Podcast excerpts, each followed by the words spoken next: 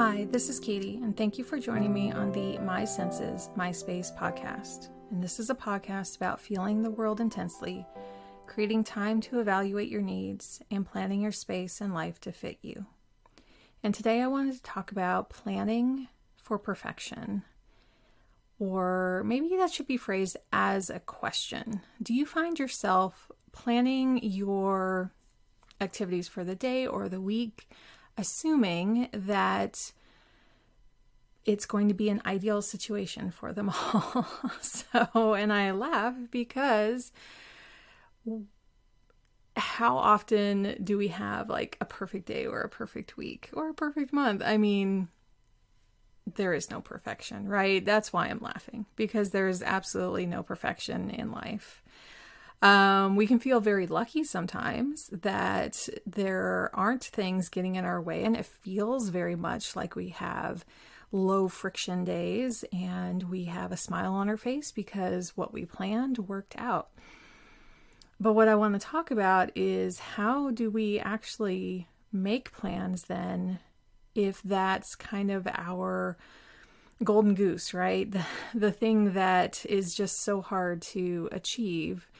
Um, how do we look at our lives and plan for things to go wrong without thinking the worst case scenarios, right?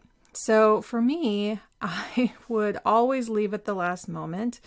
I would say, and because I have, I, I think very black and white sometimes and think like, well, things should have gone this way. It's always gone this way, or it's um, says on a map, whether it's Google or Apple or whatever mapping service you're using, it said that I was going to be there in that amount of time. Why? And then I I go proceed on that route and it doesn't work out that way. Why is that? Like I have to say the last 10 years are very different from that, but I would say in my 30s, 20s and 30s this is how I operated. Was like um, even when there weren't mapping apps out there, I would time like, okay, this is the time from my front door to my work front door. Why is it causing problems today? Well, things come up, right? Traffic um, is a big one. And I'm here in the Seattle area, and traffic, what I learned up here was traffic can pop up at any moment's notice. And there doesn't have to be a why. It's a very, um, you know, hilly city with uh, lakes in the middle of the city and lots of water. And so there can be these really congested routes to go around those points. And so it just, if one little point gets congested and the, the cars flow back up onto another point, it's, it just causes it. And it can be from a traffic accident, it can be from an event, it can be from anything. And so, yeah, when I moved here, it was definitely eye opening to go, oh, wait, there's traffic today. Why is there? I don't know. It doesn't matter, right? It really doesn't matter what the source is. I had to start adjusting my um, perceived idea of what travel takes and I've talked about this before where it's like, okay, plan, you know, not only getting out the front door, but getting there and then parking and then getting up to the office that you're going to or wherever you're going to. But I also, this is kind of adjacent to that, where you're actually thinking about your week and you're thinking ahead, going, oh, okay, I have this appointment this day and this appointment this day. But that's if you know your family doesn't have anything unexpected pop up that's if the people that you are involving in those appointments whether it's a doctor who's running late a friend who um, gets stuck in traffic too or needs to bump everything an hour forward it it just depends on all these other dependencies right once we start seeing all these dependencies going on and going oh well my plans that either if they're in your Google Calendar or on a paper planner, think of them more as like rubber bands so that each one of those has these kind of stretchy points. And how I really started seeing all these stretchy points is because I looked at my past and was making notes on my past times, my past weeks, months, and noticing that, okay, this whole week had this move forward, this move backward, this get canceled. And whatever I was thinking was that ideal never really happened. And being okay with that. So again, I am one who wants to like go, okay, this is going to happen now. So I am going to count on it. And I am a number six on the Enneagram, and I am a planner. I love to look ahead and see, you know, what could possibly come up during this day that could alter my plans. And I've even found in this last year, no matter what I could think up, something else would pop up entirely. So, whenever it was something that I couldn't control, I had absolutely no control over, whether it was meeting uh, a doctor, whether it was calling a friend, there were so many different things that would come up that really surprised me. I was just like, oh, wow, I had never thought that and like one was a doctor's appointment. They're like oh they're running about 45 minutes late. They were stuck in traffic this morning. And i'm like oh wow. Well i'm here and i get to wait an hour. Yay. So and knowing that we're human through all that right? All of all of us are human. We're all dealing with this. Sometimes we can feel very alone thinking oh i i'm the only one having all this bad luck. But no it's all everyone ever all of us um, and especially if we don't have like a an assistant right by our side, you know, like um, celebrities who have someone controlling their schedule from morning till night and adjusting everything along the way. And you see, at least I do in the movies and shows, like they're constantly adjusting things too and trying to piece things in as well.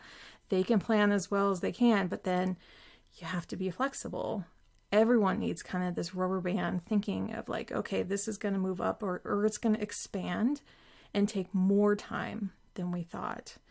It can be that our child has some kind of surprise assignment that they bring home and we have to do it that evening. Um, it can be, you know, a family member who gets sick and needs support. It can be, um, anything financial that pops up and you're like, oh, wait, I need to bring in some more cash. So I need to put more shifts on my schedule. Um, so many things can just happen, right? It just happens. And so when we think about our plans, I just put in a lot of buffer space on a lot of things. And my biggest lesson, especially over the last five years, is how can I buffer multiple things. How can I buffer my time? How can I buffer my travel time? How can I? So that's different, right? My time, like here at home, where I'm just, um, maybe I have appointments with clients and I'm just buffering my time in between. How can I buffer um, time that I need to go to the doctor for um, my chronic illness stuff? All those things how can I make that go a little more smoothly for myself if I get there extra early and I just I have some videos to watch on my phone? It can feel very uncomfortable for some people to get somewhere early. It can feel like, ooh, I, what do I do with myself? Um, because sometimes that means having a little alone time with yourself, and that part can be scary. But when I look at my whole week, I try not to have more than like two appointments on any day. Like whether it's a health appointment and a client, like that to me is enough because I have so many other things to fill up like the cracks in between. Like all the little times, like all the sand in the jar. I think there's that that um little exercise where you put all your rocks in first and then the sand fills up around them. So I always have stuff I can be doing. Always. I I am one though that I'm I'm never bored because I always feel like there's other things I can do. But that's not for everyone. That can feel very worrisome. That can feel like a huge burden. So when I go to an appointment early and I do have some time, I only bring like one or two things. Like, do I want to jot some things down in my work notebook? Do I want to watch a YouTube video? Or do I just want to browse some social media because, you know, it's okay to consume that if I know it's only going to be like five minutes, at least for myself. There are moments I go scrolling for quite a while, but knowing that if I have this finite time, sometimes that's even a better um, way of jumping on and off social media because you have that kind of set period of time. So it's not about, you know, thinking that you're unlucky it's not about thinking I can't plan my weeks and my days. I'm frustrated by that. There are skills to learn to to see how some things can be very predictable for yourself, but then other things there's just no saying what can happen. Absolutely none. Um I I'm trying to think of something lately that I was just really surprised. I was like, "Oh, I'm going to meet up with this person, it's going to go this way, and it just completely fell apart. Not on anybody's fault, but it was just something that I hadn't even thought of that it just wasn't going to happen. Um, and it was more than like just meeting up with a friend. Those plans fall through all the time. It's it's actually, and I'm just like, yay, I have an afternoon. I can go do other things. But there was something that I just, anyway, I'll have to share it on social media or somewhere, or maybe in my newsletter. Um, but I think it just helps to understand where can I plan out my week and understand that these things can take more time, can disappear, can move around, can be rescheduled without too much problems for myself. And it's not about just having everything open so that you're just waiting on other people because you have a life to live too.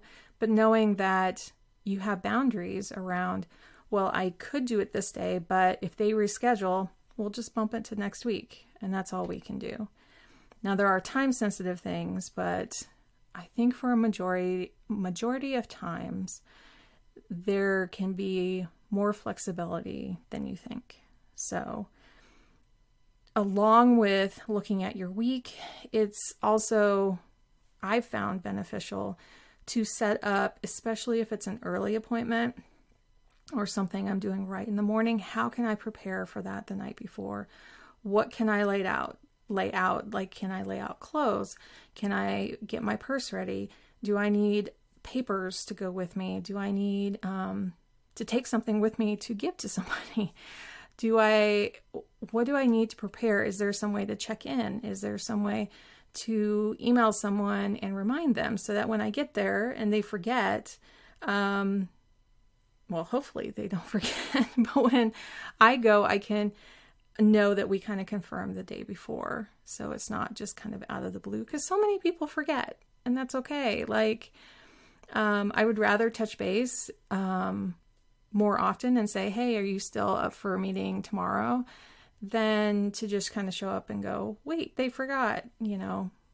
I don't know. That's what I've learned over time. So for me, I let go of planning for perfection and learn to plan for my life and how, the way I live and used skills that I could form to look at my life differently. And I help a lot of people um, figure this out of like going, well, what are your stretchy points?